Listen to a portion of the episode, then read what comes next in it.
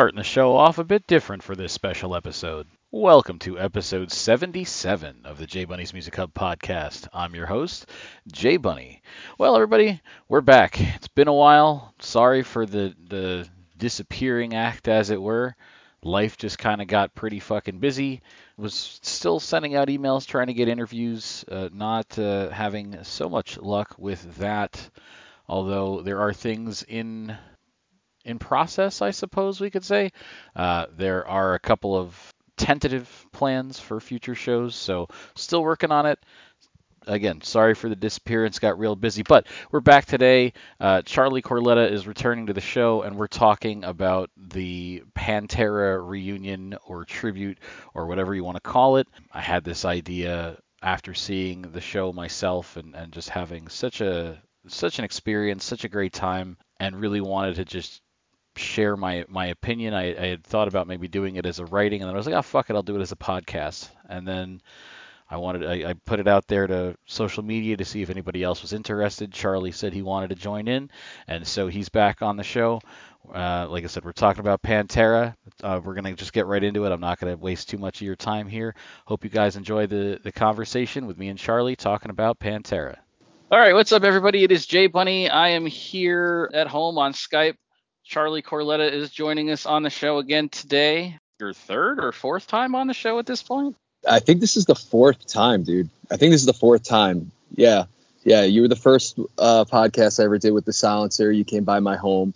Then we did like an impromptu after our first show with 36 Crazy Fist. Then I had, then I was on with you like a few weeks before I did the Halloween Havoc deal right, with Damian right, Priest.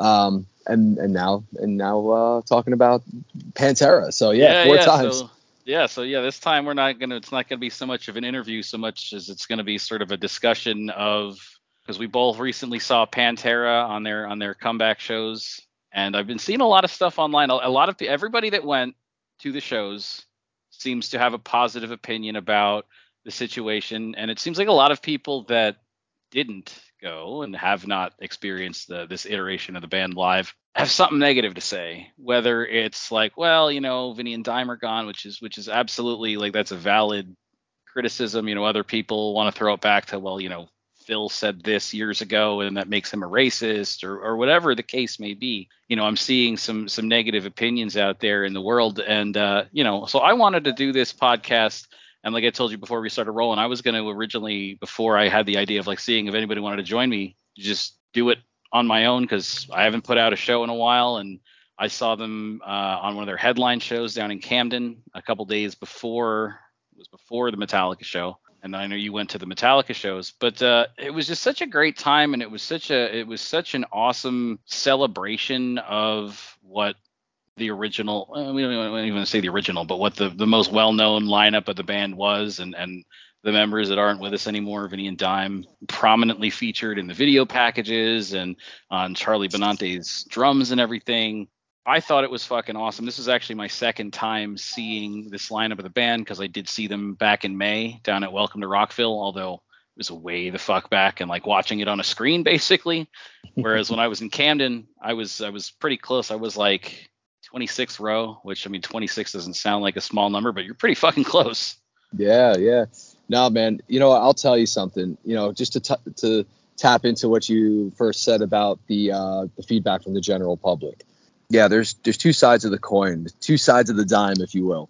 Uh, there's those who support what's going on and believe in it and and are taking this as a celebration of a legacy, and that's how it's being marketed. That's how it's trending um, on social media. This is a this is a tribute to a legacy that so many different generations have never experienced, and the fact that you have Phil, the fact that you have Rex, and you have Dime and Vinny's close friends of Charlie Benante and Zakk Wylde, like that in itself is just such an awesome concept.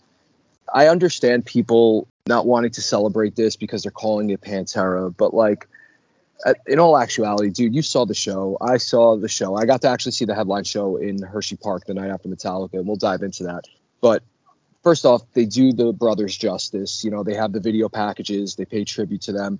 They end up doing um, a version of Planet Caravan, which like I was in absolute tears when I saw that. And then they're they're doing right by the material. You know, I know there's some like there's some guitar purists out there who are like, ah, Zakk's taking liberties with the solos, and you know, he I think he crushed it, man. And and yeah, maybe he took a little liberty here and there, but that's Zakk Wylde. and like I'm sure that like if Dime were here right now, he'd have no problem just knowing the relationship they have and how like how open-minded the guy was when it came to his friends and music. I don't think he'd have a problem at all with what Zakk's doing with the material.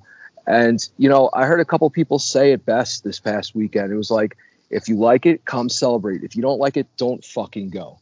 Right. And like, you know, and then that's it's it's plain and simple. Like there's too many critics online. There's always gonna be someone who's gonna put a negative spin. And I'll tell you what, dude, Phil was on the money. Like you could tell he's cleaned up his act. You could tell that he's got some newfound uh, newfound power, if you will. you know, he's he's definitely got like a new sense of life to him. Um, he seemed so happy and positive on that stage. He sounded absolutely fantastic. Um, I've seen Phil so many times over the years. I've seen him with Down. I've seen him with Pantera a number of times when I was a kid. And this was the absolute best that I ever heard him in terms of how well he was able to control his voice, and he just had it together, you know. And yeah, he's made some really dumb mistakes and he said some stupid shit. But I'll tell you what, man, not to defend any of that because you know some of the stuff he said he's said in the past and has done was really outlandish. But he was under the influence, man. And and I come from the point uh, in the state of mind where you know when people are that messed up and they're they're getting wasted like that they're going to make mistakes and you know maybe deep down there's a really good person. Maybe deep down there's a heart of gold. And, you know, what matters is how they are able to learn from their mistakes. And, you know, Phil says it best in down learn from my mistake, learn from this mistake. And I think it's pretty evident in the last uh, couple of weeks here with these tours that he's absolutely learned from his past and his mistakes. And it's been an absolute honor and a pleasure to see this in the flesh.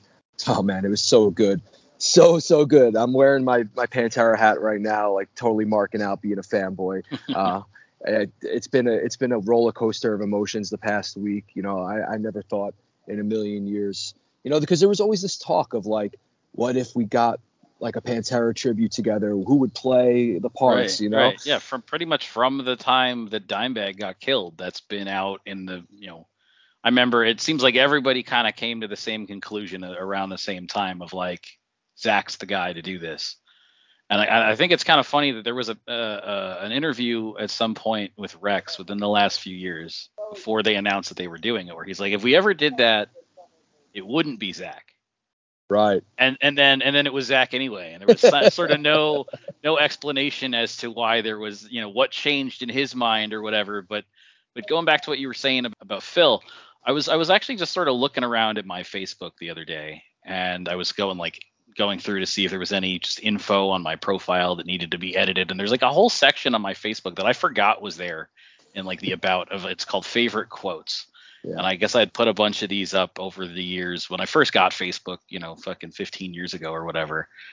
And one of the ones that's on here is a quote from Phil. And I don't know when he said it. Like I said, it must have been a long time ago but it says, I know that everything I did yesterday is etched in stone, but it doesn't phase me. All I can do is the right thing today. Yeah.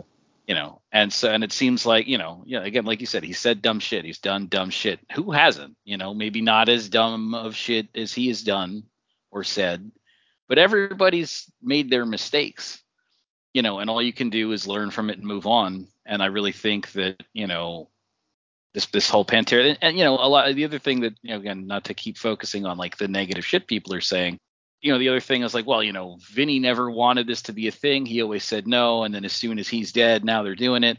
And like er, I can again I can kind of see that but from from a sort of a selfish standpoint I never got to see the original Pantera. I never got to see Dimebag play live at all. Yeah. in fact on the tour that he was killed with Damageplan, I had wanted to go see them in New York City, and my my girlfriend had said, you know, was always we were like living with her mom at the time, and every I was doing a lot of shows, and she's like, you really gotta like stop going to so many shows, and we gotta save some money so we can get our own place because living with my mom sucks. you know. And so when Damageplan was coming around, I was like, man, I really, really, really want to go. I really want to go see Dimebag. And she's like, we really gotta, you gotta cut back a little bit, and there's always gonna be a next time. And then like a week later, he got killed. Yeah, dude. The same thing happened to me with uh, Chris Cornell in Soundgarden. Uh, we were supposed to go to Rock on the Range, and you know, I think these types of situations, what they do is they open our eyes to the fact that, you know, uh, again, I'm gonna I'm gonna quote Pantera all all day today. Yesterday don't mean shit, right? Like, the, there might not be a tomorrow. You know, this might be the only time that you get to experience something.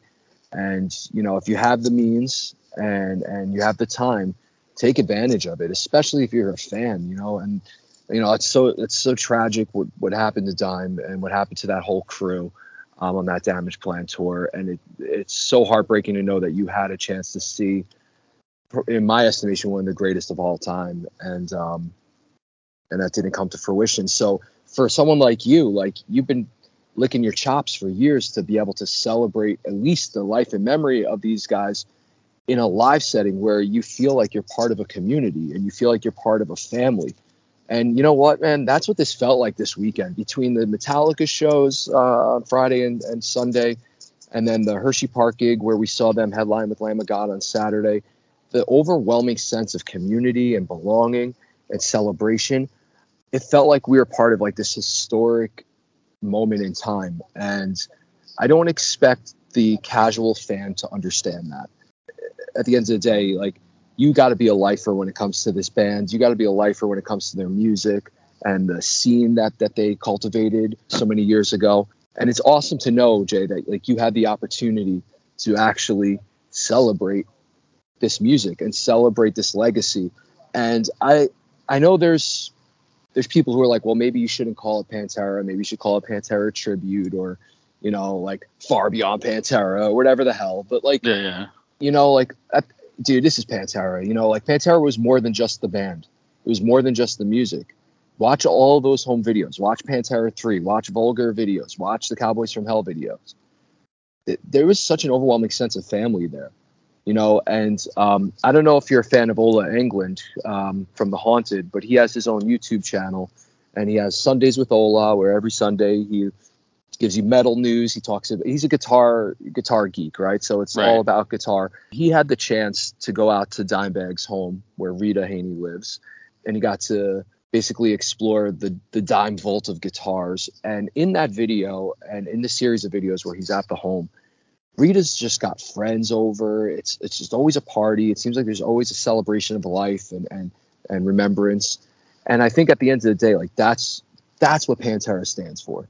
It's yeah. not just the music. It's not just the breakdowns. It's not just the aggression. It's the it's the sense of family and, and love. You know, I think as fans, we we really appreciate that. But like, I want to know, dude, what was your favorite part? Because you know, you got to see him in a little bit of a different capacity. You and I were not at the same shows, um, so I don't know what the set lists were like for you compared to when I saw them. But what was your favorite takeaway from from your experience? So I really first, uh, you know, like I said, when I saw them the first time back in May, I was so far back. I was, it was just, you know, watching it on the video screen. But then when I when I saw them this week down in Camden, I said it was pretty close. And they started the the set with the you know the video package, and then right before they they kicked into the first song, they had just that that thing on the screen of just like the silhouettes of Vinny and Dime. And then they started playing, and then I noticed the Vinny and Dime on on Charlie's drums, and I cried through the entire first song. Yeah, yeah. I, um, I, I feel you on that, dude. I was the same way with Planet Caravan, you know, and they stripped down and they just brought it to the front of the stage, and I just closed my eyes and I just remembered because when I was a kid, like watching the Pantera 3 Watch It Go videos, that home video series um, was like the testament in the Bible to me, my friends, and my band. And we watched it like every day. And whenever that Planet Caravan music video would come on, we would just be so entrenched in it. And we may or may not have been under the influence of things when we watched it at the time. So, you know, the, that memory is etched in stone in my brain. And just sitting back and closing my eyes and listening to that, tears were just pouring down. And um, you know, my my fiance and I, we were right up against the rail on Saturday at Hershey Park, and so you could just feel the energy from all angles of that stadium.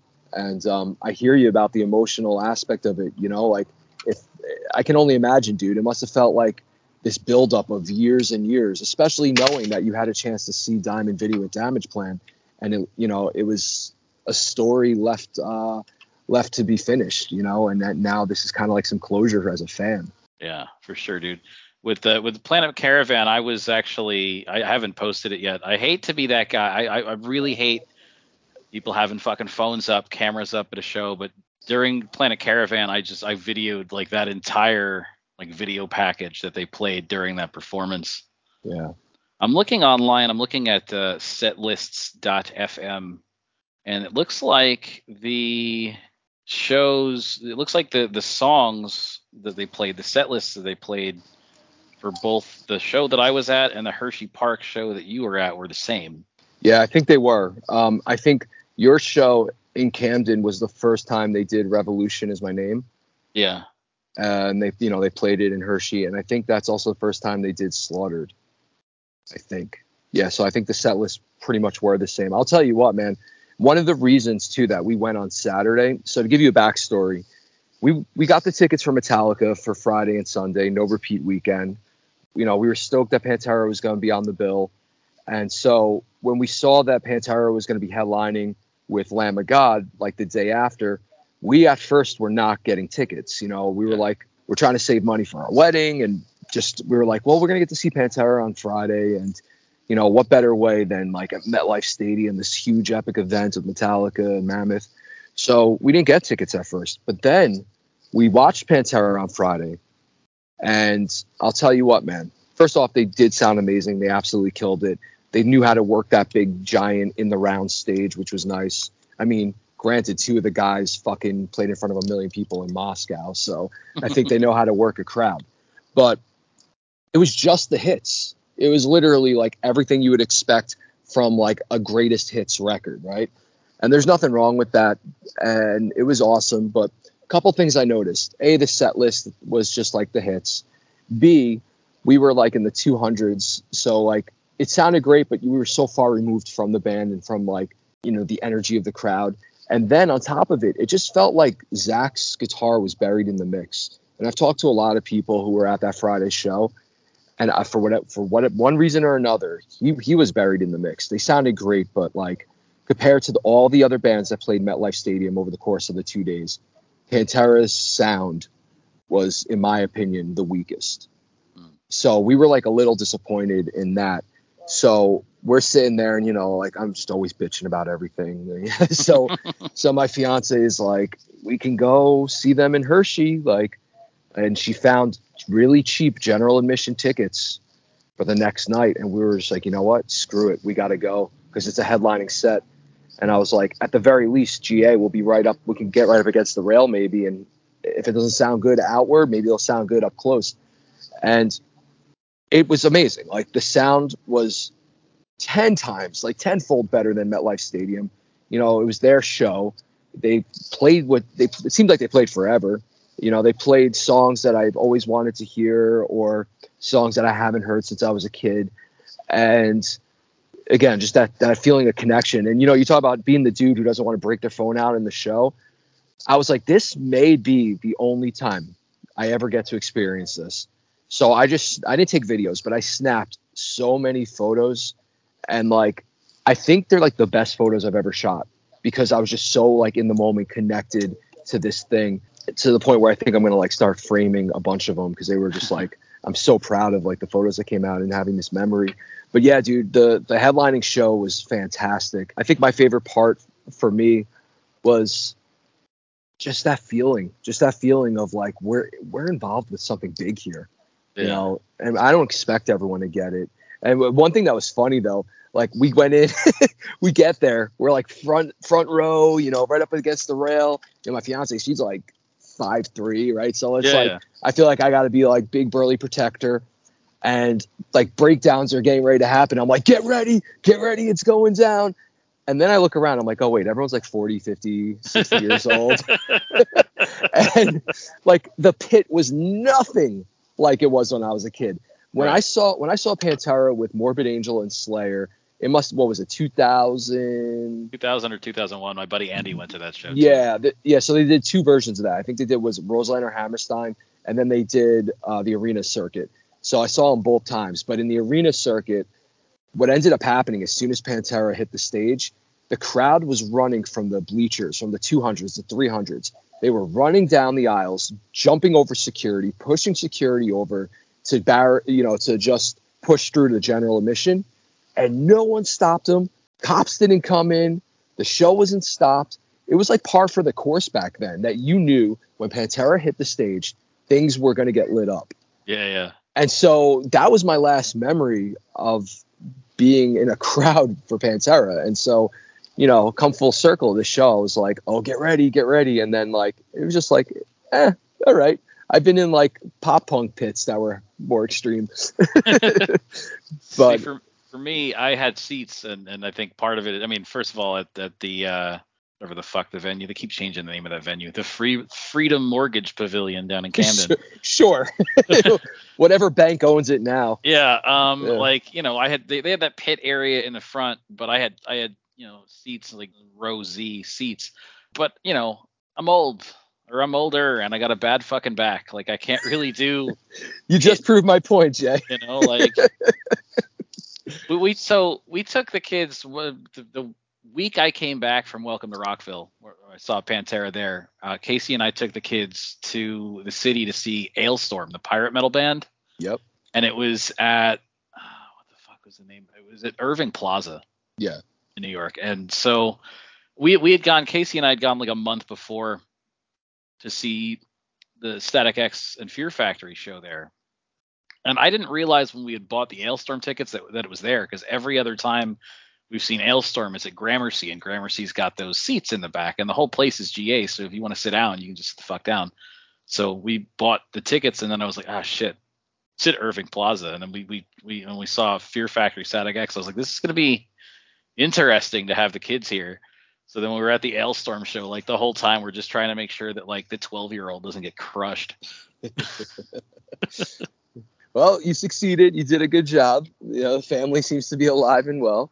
Yeah, but yeah, yeah, man. But but you proved you proved the point, right? Like you know, I'm 40. I'm gonna be 41 in October, and like you know, I could still go hard, but like for like five minutes, and then like I, I need like a 20 minute break. And I think like that was like the general consensus. One thing that was really cool, there was like a kid, must have been like 15 years old, that was there with his dad, and you know, Zakk's just throwing guitar picks out left and right during the songs, and um, you know, then they're giving out the set list.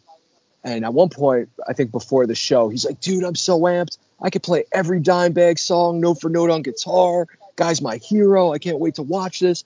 And then Zakk throws the pick. It like lands close to him. And then like they someone gave the pick to him because they like they saw how excited. So it's like there's this like there's this bond of like, hey man, we got to pay it forward to the next generation and kind of keep this music alive and keep the spirit alive. Um, so you know, I'm I'm very hopeful. You know, I you know that I'm a, the GM for a school of rock here in Jersey. So actually, a lot of the students from my school they were they were at the um, the Friday Metallica Pantera gig at MetLife Stadium, and I asked them, I was like, "What'd you think?" And everyone was just like, "Oh, so awesome!" And these are kids who are like 16, 17 years old, and they're still growing up with with Pantera just like we did. So, you know, there's I don't think there's uh, the train ain't stopping anytime soon for for for the music and the bands. Uh, one thing I definitely want to share with you though that was just a religious experience. You know, we talk about like the emotional experience of being in the crowd and gearing up for the band to play and, and the Planet Caravan thing.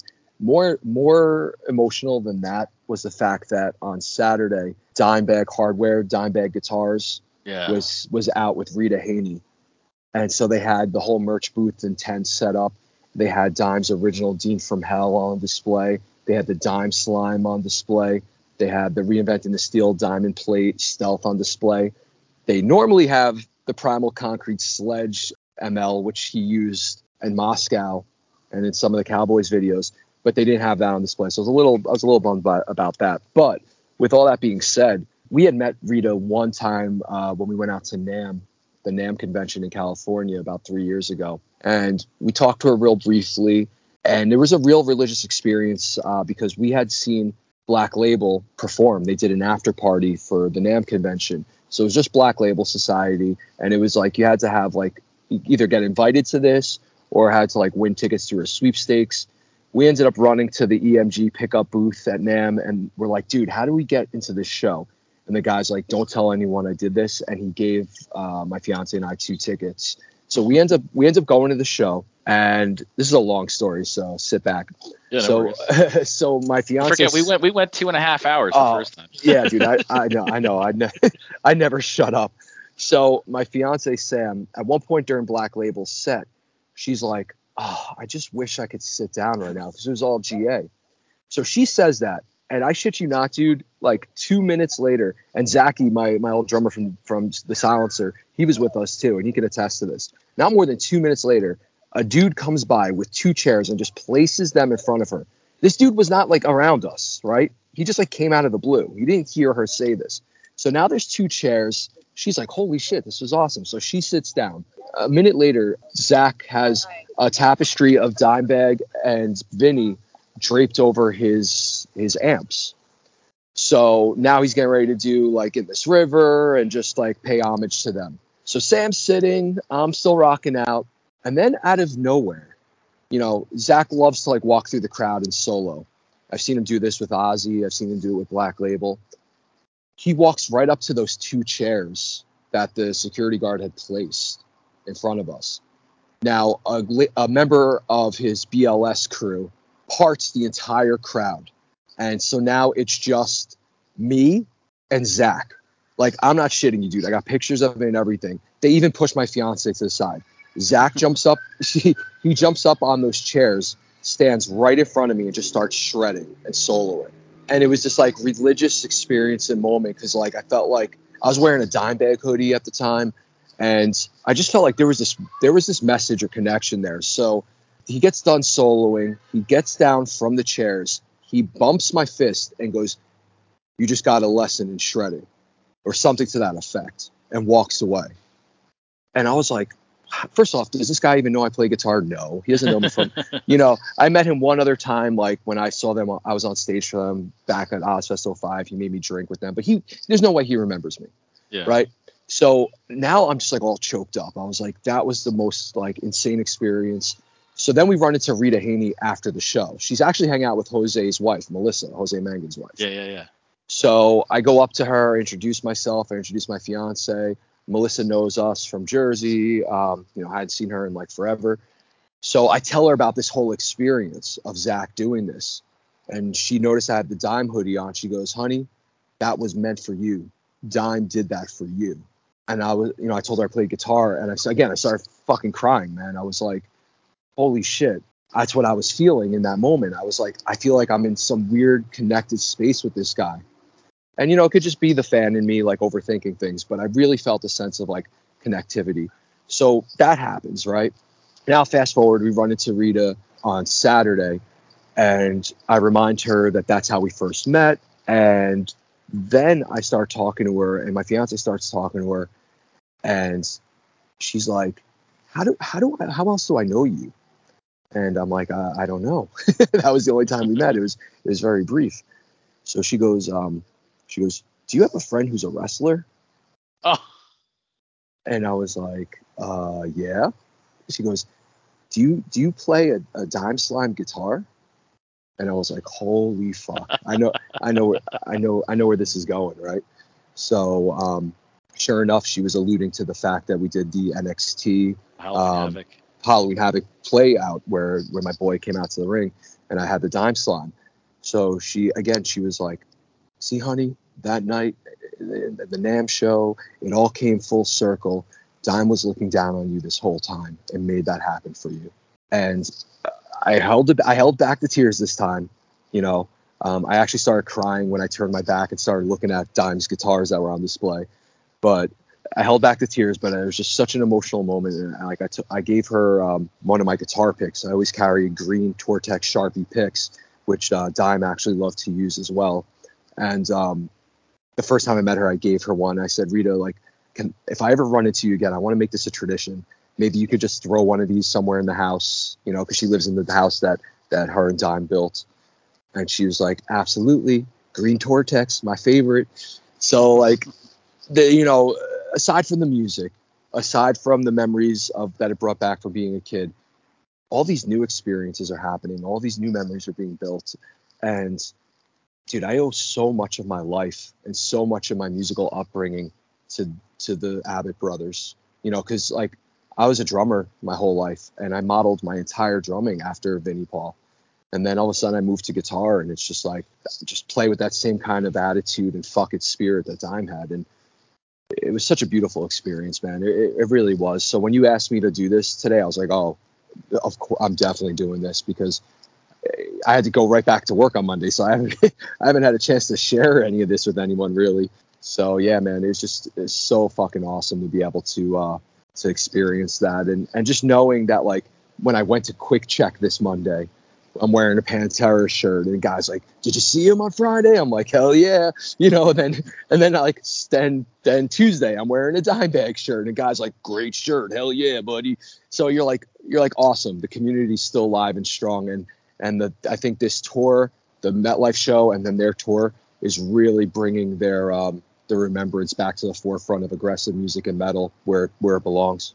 Yeah, man. So when I saw them on Wednesday, Phil had asked at some point, he's like, "How many people have seen Pantera before? How many people this is your first time?" Most of the people raised their hand to say it was their first time, and then he responded, "Is like, you know what that is? That's good parenting." yeah. it is Um, good parenting. I didn't see Rita at at that show or or the Dimebag Hardware booth at all, which was was kind of a bummer. I was hoping to see them. They were at Rockville, and I had met Rita years past what because they would tour around when when like Hellyeah was on tour, and so you know I I've I've met her at shows in the past. I bought Dimebag shirts from her when I was at Rockville. There was a Vinny and Dime shirt that I bought. I was gonna wear it for the podcast, but I'm still in. I was been so busy today getting ready for this fucking party tomorrow. I'm still wearing my like knock around, go mow the lawn shit. I haven't fucking showered or anything. But uh, you know, I bought this Vinny and Dime shirt from her down in Florida. I wore that to the to the show.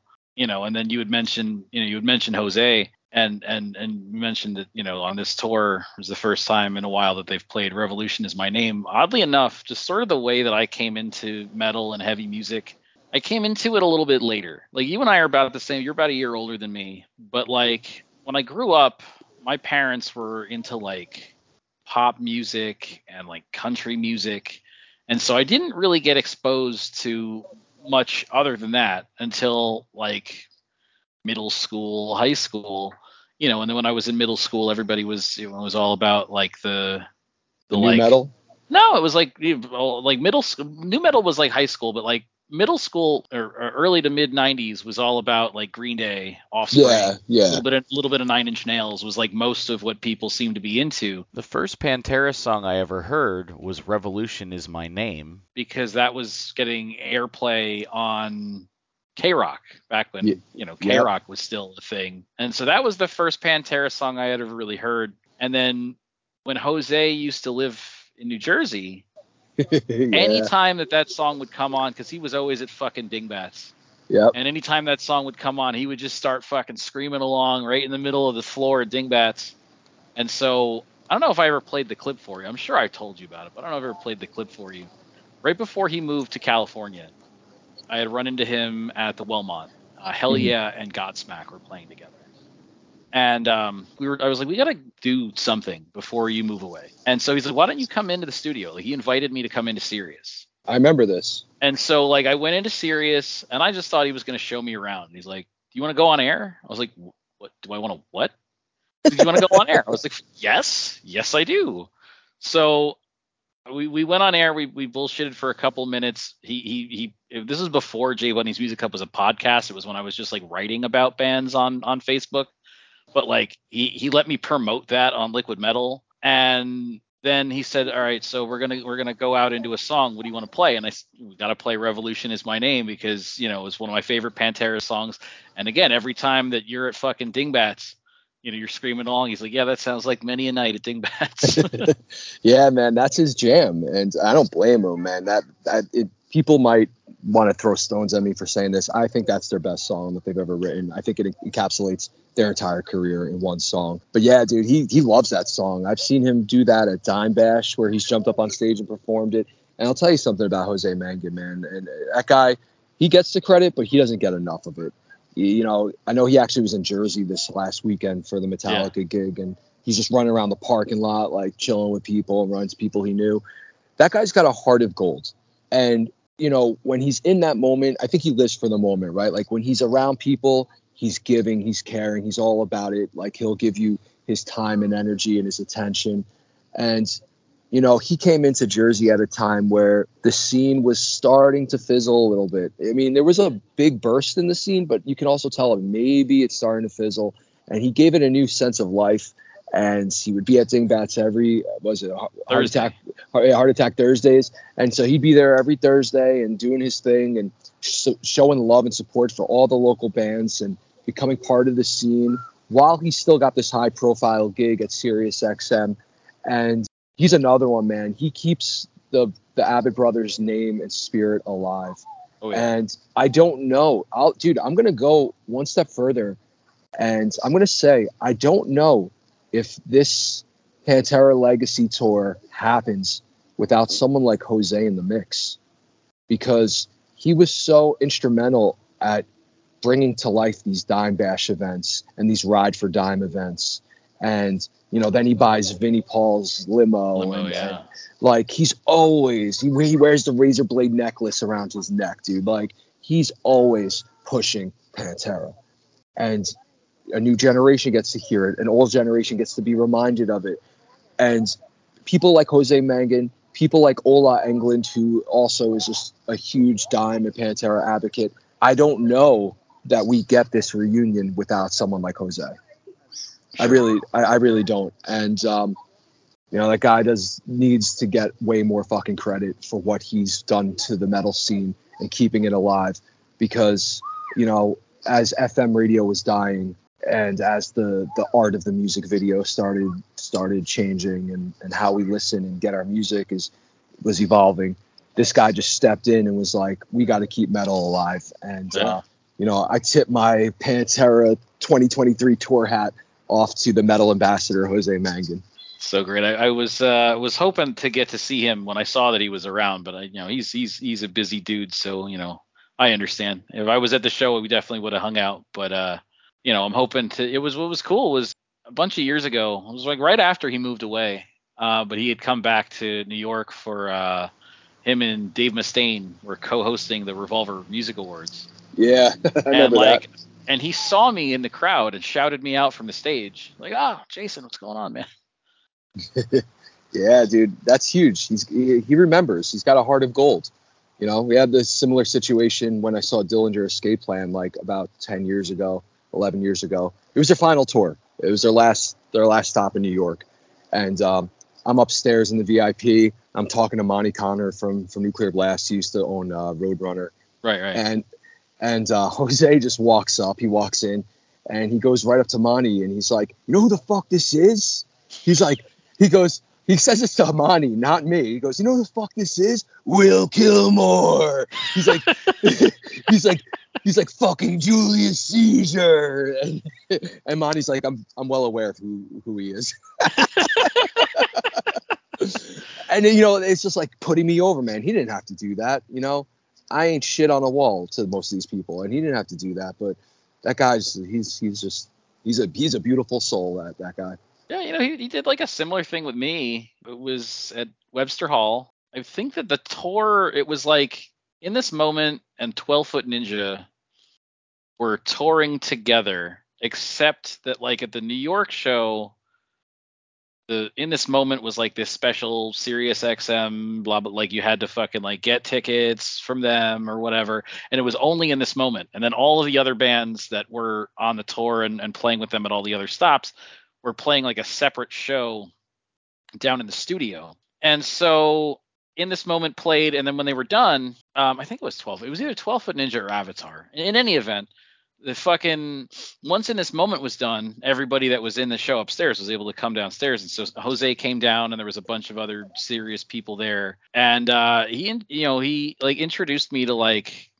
I, I think I'd met Sean before, but he introduced me to a couple of other of, of the of like the rock DJs, you know, the uh, Octane and Liquid Metal, you know, and it's like, oh man, this guy, like, you know, like like telling them the story of like how and how he and I like got to know each other from running into each other at shows all the time, and me always wearing a Dimebag shirt, and how like that's how we bonded and shit, and like, you know, as as if as if I mattered, you know, like like like as if they're they're gonna give a shit, like, you know, I'm just some dude but he's like, no, this is Jay, and we met at a show. You know, we we you know been seeing each other at shows forever, and he really loves Dimebag, and you know, they're like, oh, that's cool.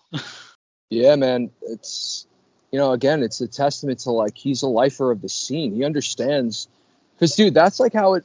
That's how all the bands I was in had some level of regional success, right? It was because there was a local scene, and I think Jose comes into every situation treating the large global scene like it's a local scene. And I think he comes from a humble beginning where he never thought in a fucking million years he'd be where he is today.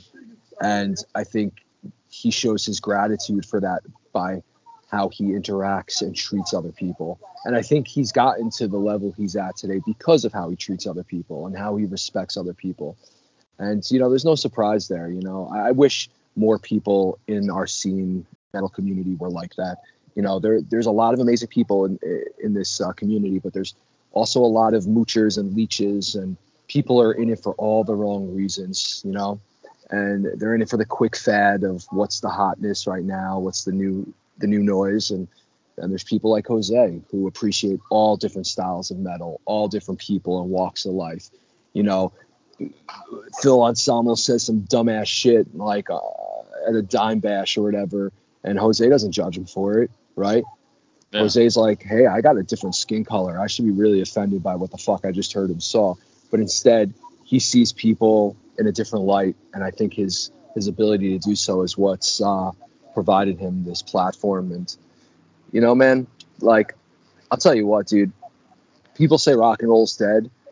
The, the only people who say that were never really in it. Well, maybe Gene Simmons, but like the the rest of the world, like anyone who says that doesn't know shit. Like I think we're just getting started.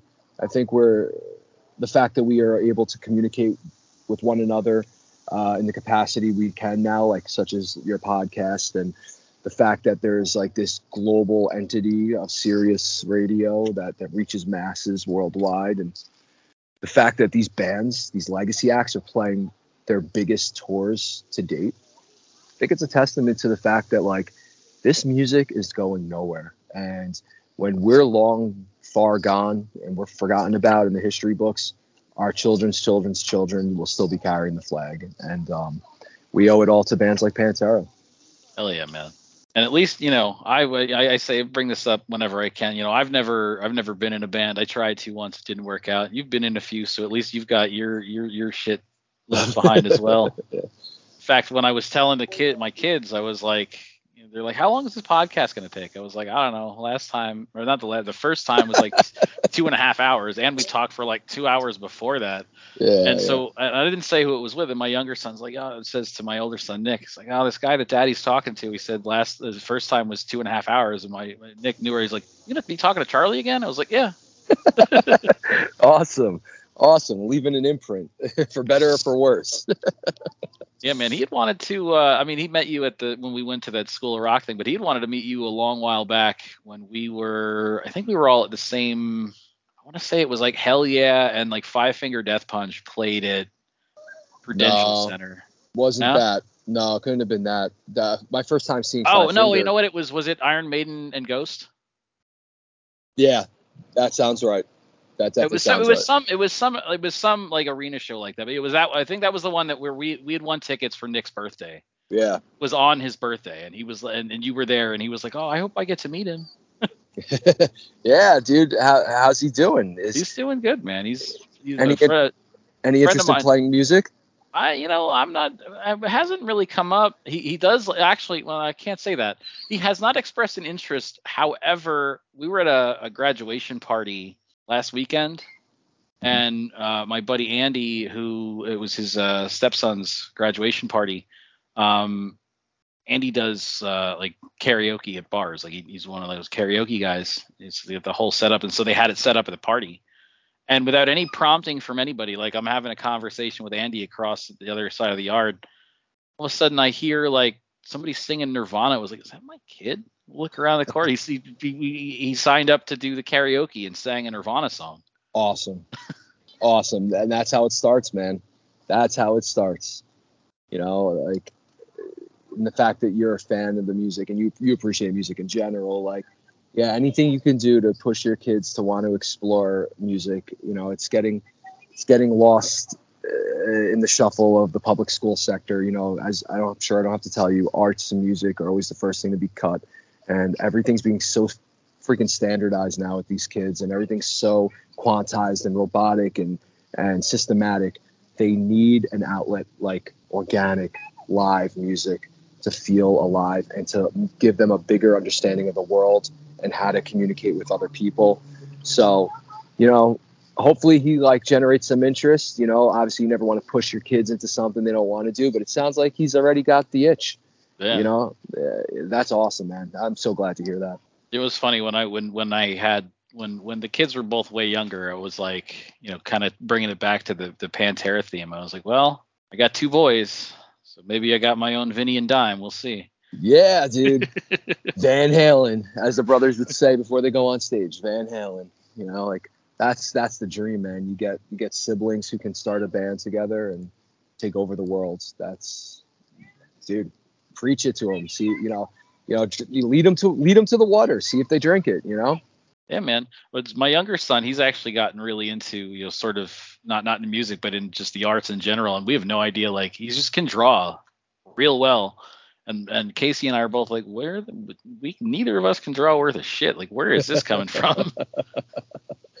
uh, he's got it. He's got it. You know, you listen. You know, you gravitate to this music and to this style of life uh, for a reason. You know, somewhere in your genetic pool there is there's a love for art, there's a love for music, and so maybe you just were never given the opportunity or really explored it to your fullest potential or maybe it skipped a generation but now now they're getting it you know? Yeah. We'll see with me with with the sh- I mean, because you know how i am going to shows supporting the scene and everything. And a lot of that i would say came out of the fact that when i was like a teenager every time i wanted to go to a show like i would ask permission and my dad would say no no yeah. i don't want you to do that the music sucks, you're gonna get hurt, you're gonna you're gonna get killed, this and that. yeah, it was always you're gonna die in a mosh pit. yeah, you're gonna di- you're gonna die in the mosh pit. Thanks, pops. And so I never went to. So then, like the first time I went to a to a the first show I went to was Weird Al, and that was like my parents were like, all right, it's Weird Al. It's That's hardcore, man. But but it was that was a great Weird Al was fucking great. But then my first rock show was was uh 2001. It was Godsmack, Deftones, and, and Puddle of Mudd as the opener. Nice. And I just bought the tickets, my me, my girlfriend at the time, and my best friend at the time. And I was like, oh, this Godsmack show is coming up. My dad's like, no. I was like, no, no, I wasn't asking permission. I'm just letting you know where I'm going to be.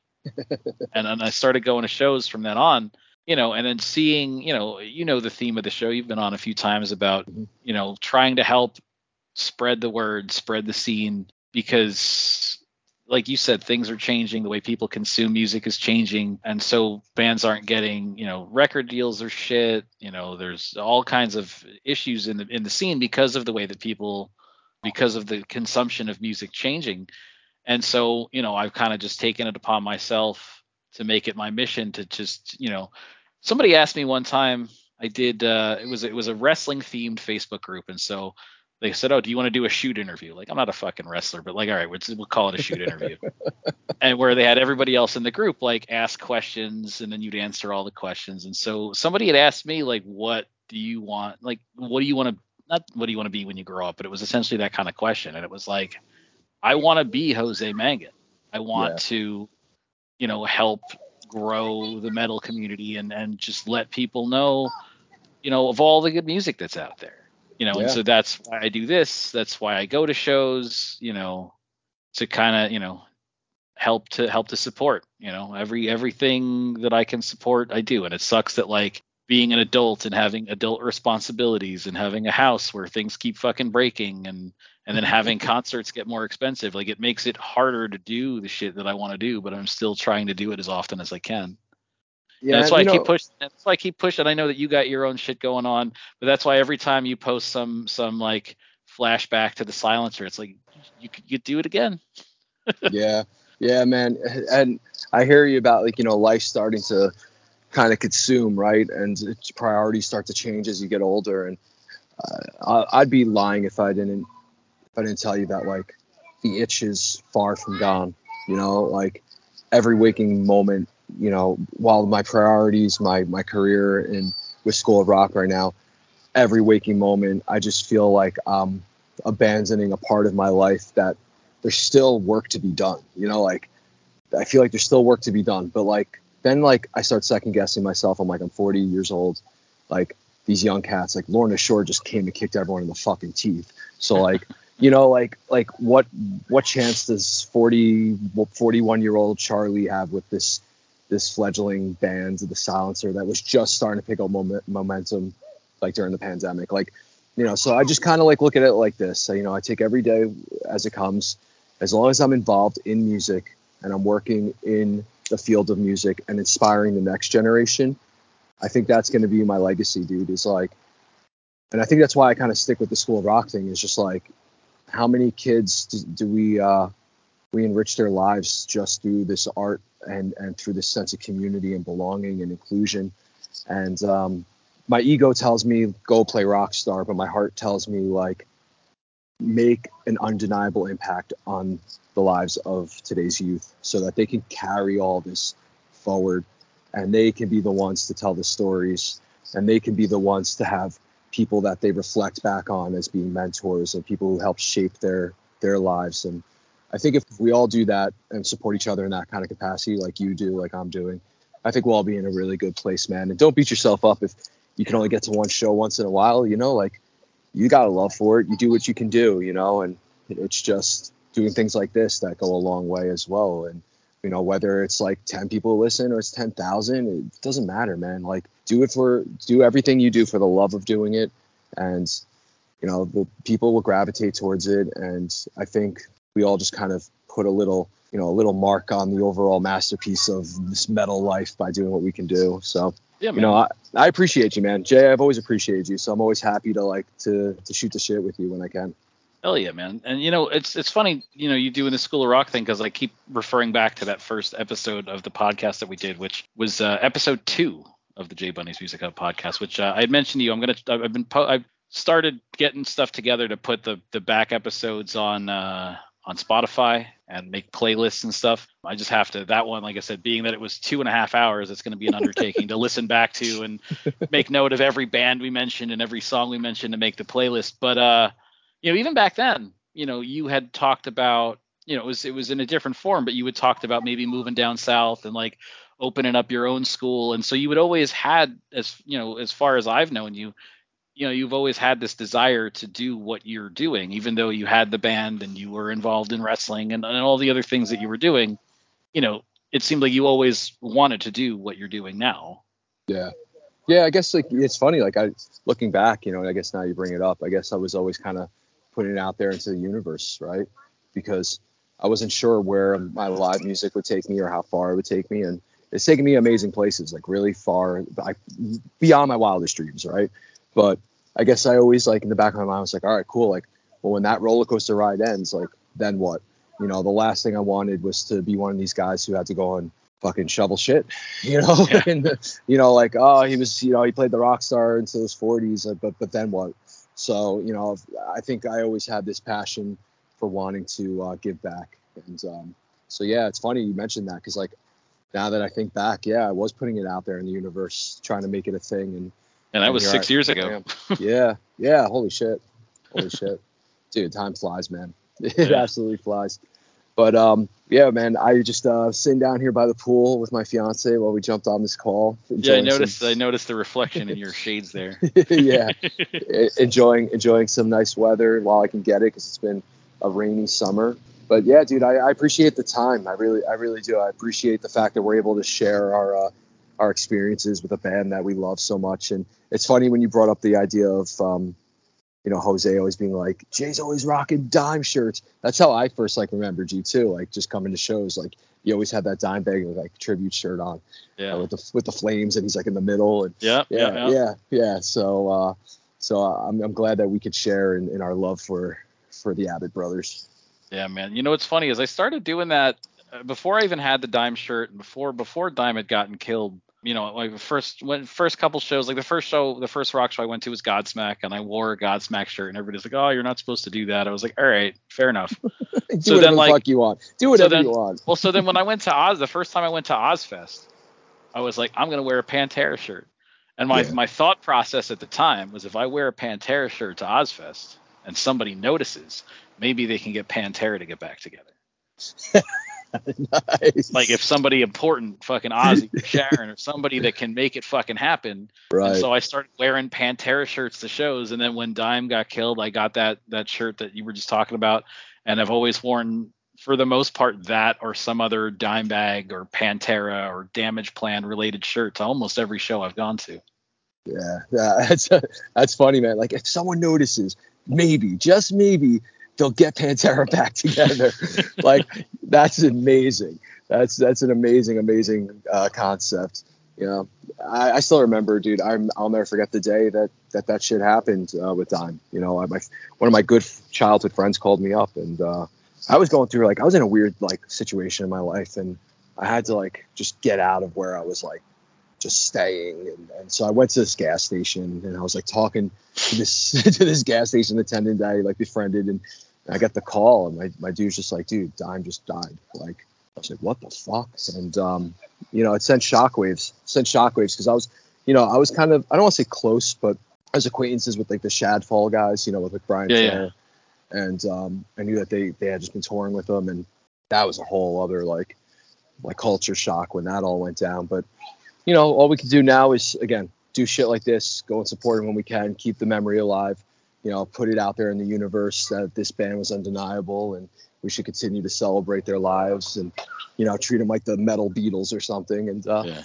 you know, Yeah, dude. With with me, it was it's funny because it's it, you know they say that like certain things, you know, with you have certain generations, you have the things that you remember. You know, for a lot of people our age, 9/11, older people, JFK, whatever. right, you know but dime i still remember exactly i was i was in college i was at a community college and i was taking a, a science class and because it was a science class there was lab time and so it was twice as long as any other class so the teacher would give us a break halfway through and so i'm on my break in the middle of this science class and i run into my friend pat in the hallway He's like, man, did you hear what happened to Dimebag? I was like, no, what are you talking about? He's like, he died. He got shot. I was like, what? No, that, that can't possibly be real. And so instead of going back to class, they had uh, computers all over the, the cafeteria. So you didn't have to go to the library if you wanted to just surf the internet or whatever. So I went to the fucking cafeteria and jumped on one of those computers, went to Blabbermouth. I was like, fuck, Yeah. this actually really happened. And like, if at first I still didn't think it was real because like it read, it, it almost read like, the the reason I didn't think it was real outside of just it being so unbelievable was that the name the name of the cop that came in and and stopped the shooter it didn't seem like a real name like it seemed his last name was Niggemeyer I was like this this can't be a real dude's name this has got to be somebody just making a joke right like right. uh, Right. and- but then like I was looking at other like other Like so, like so, like someone using like the the Southern Pride aspect of Pantera to kind of troll. Right, right, exactly. yeah, and I was like, this has got to be fake. And but then I'm like searching other websites, and it's like, no, it's real. And then like I came home, and it was my my grandma was like just watching some cable news channel, and it was on there. And like I was really bummed out, and she's like, "What did you did you like? Was this guy a friend of yours? I mean, he wasn't a friend of mine, but I mean, I knew of him. I you know I was a fan of his bands Yeah. you know, and then you had the fucking dumbass cable news people. Well, you know, he went by Dimebag. Maybe he was killed because of a drug deal. because of a drug. back. Yeah, yeah. Fuck No, the shut- media. shut the up. Yeah, yeah, media's out of control. They always have been. They always will. But you know, they say oh, like only the good die young, and you know, those who are here and meant to leave a lasting impression aren't meant to be here long. You know, it's just what they do and the time they have. And there's no, there's no question, there's no denying that he is by far one of like I would say the top three most influential guitar players of all time. And like people might disagree. People might say like, oh, Jimmy Page, you know, uh, and you know, no disrespect to like your Jimmy Pages and um, your Stevie Ray Vaughns because they're definitely in the mix. But at least for me, being like a, a kid who like really just got influenced by metal, you know, it was Randy Rhoads, Dimebag, those two right off the bat, you know, and like Chuck Schuldiner was one of them. But yeah, dude, like the the mark he left, and the fact that like Eddie Van Halen buried the dude with the, with his original his original black and white uh, guitar, like that's that says everything you need to know. He says an original needs to be buried with an original. Like, Yeah. You know, and uh, I'm just glad that we we've lived in a generation to experience this guy and experience uh, Vin, uh, Vinny, which I actually had a chance. Um, this might be a nice way to close it out. I had a chance to to meet Vinny before he passed. Pretty like not too far before he uh, he passed, like pretty soon after. So In Flames was doing a run with Hellyeah, and I want to say it was a Terminal Five. I might be wrong. It might have been like PlayStation Theater, but you know we always had all access, so we just Right. walk around in the back. And fucking Hellyeah is getting ready to go on. And I was like, this is my only shot to tell this guy what he meant to me. And like I looked him dead in the eyes. I was like, first off, I'm so sorry about your brother. You know, I'm so sorry about everything you've had to endure in the wake of that. I was like, I want you to know, and I'm sure you fucking know this. People tell you this every day. The mark you left on me as a musician, as a drummer. I, I'm not backstage right now if it wasn't for you all those years ago and what you continue to do. And you know, the fact that I was able to meet fucking Vinny, like, was that was even if I never saw like a Pantera reunion or whatever, like that was some like nice closure for me on everything. I got to say my piece and you know, I'll tell you what, dude. There's a spirit, uh, spiritual energy out there when it comes to these brothers, and any chance you get to align yourself with anything Pantera, I highly suggest you do it. Go out to any event that you can. Try to like rub elbows with whoever you can that's involved in the partaking of this, because I don't know, man. I just I think there's like there's this energy that keeps us all connected. So you know, Yeah, man, for sure. That's that's definitely a good good place to leave it off, and and, and to sort of just circle back to what you said before, like if you don't think if, if you don't like it, like then don't go. But Yeah. I I had a great time seeing them both of the times that I did. It was a fantastic show. You know, like you said at the top, very very much steeped in, marketed as you know a tribute. Yeah, you're, they're using the name Pantera, but they're paying homage to Vinny and Dime at every fucking every second of the show, and it's it's really at this point it's the only chance you're going to get other than watching an old video to see some form of the band live and and it's a fucking killer show yeah, everyone should go. And like, yeah, if you don't want to, don't fucking go. It's more room for the real fans. all right man well i want to thank you for taking time away from your your pool time to talk to me and you know hopefully we can uh we can get together sometime soon Yeah, I'm always a, i'm always a call. I'm always a call, a text, a message away. You know, you know, you know where to find me, Jay. all right man well thanks and, and have a great rest of your day and, and again thank you for your time You too, brother. Give the love to the family. will do man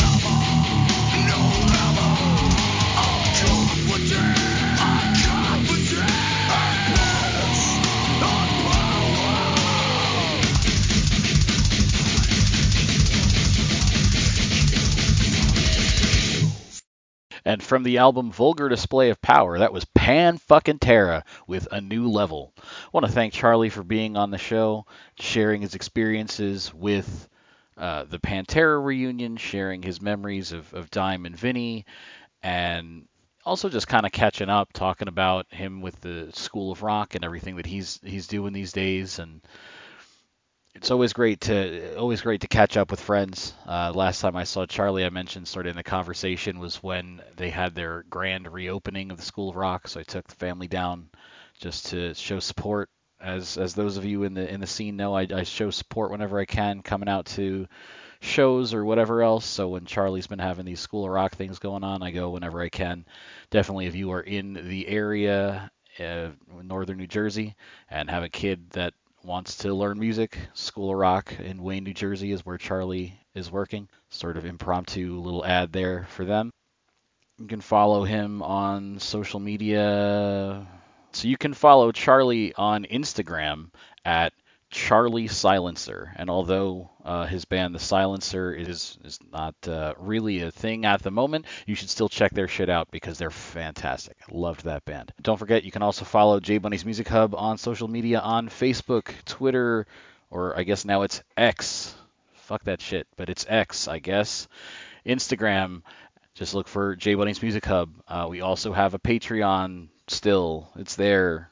Please subscribe got TikTok. I'm going to try and make some sort of a TikTok video with some of the footage because I actually recorded this podcast on video. I got a video camera and uh, Charlie was on his phone, so we got some video. We'll see what we can do with that on the old Tiki Talks. I don't know. I'm old. I, I put out a call on my social media like, hey guys, I might want to do this thing on TikTok. Help. I don't know how. So keep an eye out. Might take some time. Also, started uploading the old podcast episodes to Spotify, as I mentioned in the conversation. We did the first one, which was with Chris Babbitt, and made a playlist for that episode. I'm going to make a playlist for past episodes, but there should also be, by the time that this is out, a playlist for this episode with every band and every song that Charlie and I mentioned throughout the show. Additionally, I'm going to put the entirety of the Pantera set list for their headlining shows that Charlie and I saw as part of that playlist as well. So it's going to be a lot of fucking Pantera and and then all of the other bands and songs that we mentioned throughout the course of the episode. So take a look for that. Search for J-Bunny's Music Hub on Spotify. You'll find the podcast. You'll find the Chris Babbitt playlist, and then you'll have the playlist for this episode. And then, like I said, I'm going to go back and try and put up playlists for every episode. And then don't forget, guys, if you support music the way that I do by buying it, go ahead and follow Industry Embers on Twitter slash X or Facebook and tweet. I guess it's still called a tweet, right? it's not called an X. Uh, tweet her post your music purchases with the hashtag buy music B U Y or it's buy music B Y E. As I mentioned at the top of the show, I am still, despite having been really busy, adult responsibilities rearing their ugly heads and causing me to not have any episodes out for a few months. I am still sending emails and text messages, Facebook messages, all kinds of messaging to try and book some podcasts. I have three that are tentative, one that was scheduled, and then I got kind of just ghosted the day of, touch base back with the person, and they said, "Oh, I've been busy too. We'll figure it out." So that like the prep is done for that one. I'm just waiting for that person to become available. And like I said, like I always say, I'm not going to reveal the who until it's out. I also have some other messages out there just trying to find scheduling time. There's there's like there's three different people that it's like or four different people actually. That's like yeah, like we've got to find time to make the scheduling work. And as soon as we do, those will be those will be episodes. Kind of hoping to do something relating to Ren Fair music because the New York Renaissance Fair is starting soon. So you guys know I do that.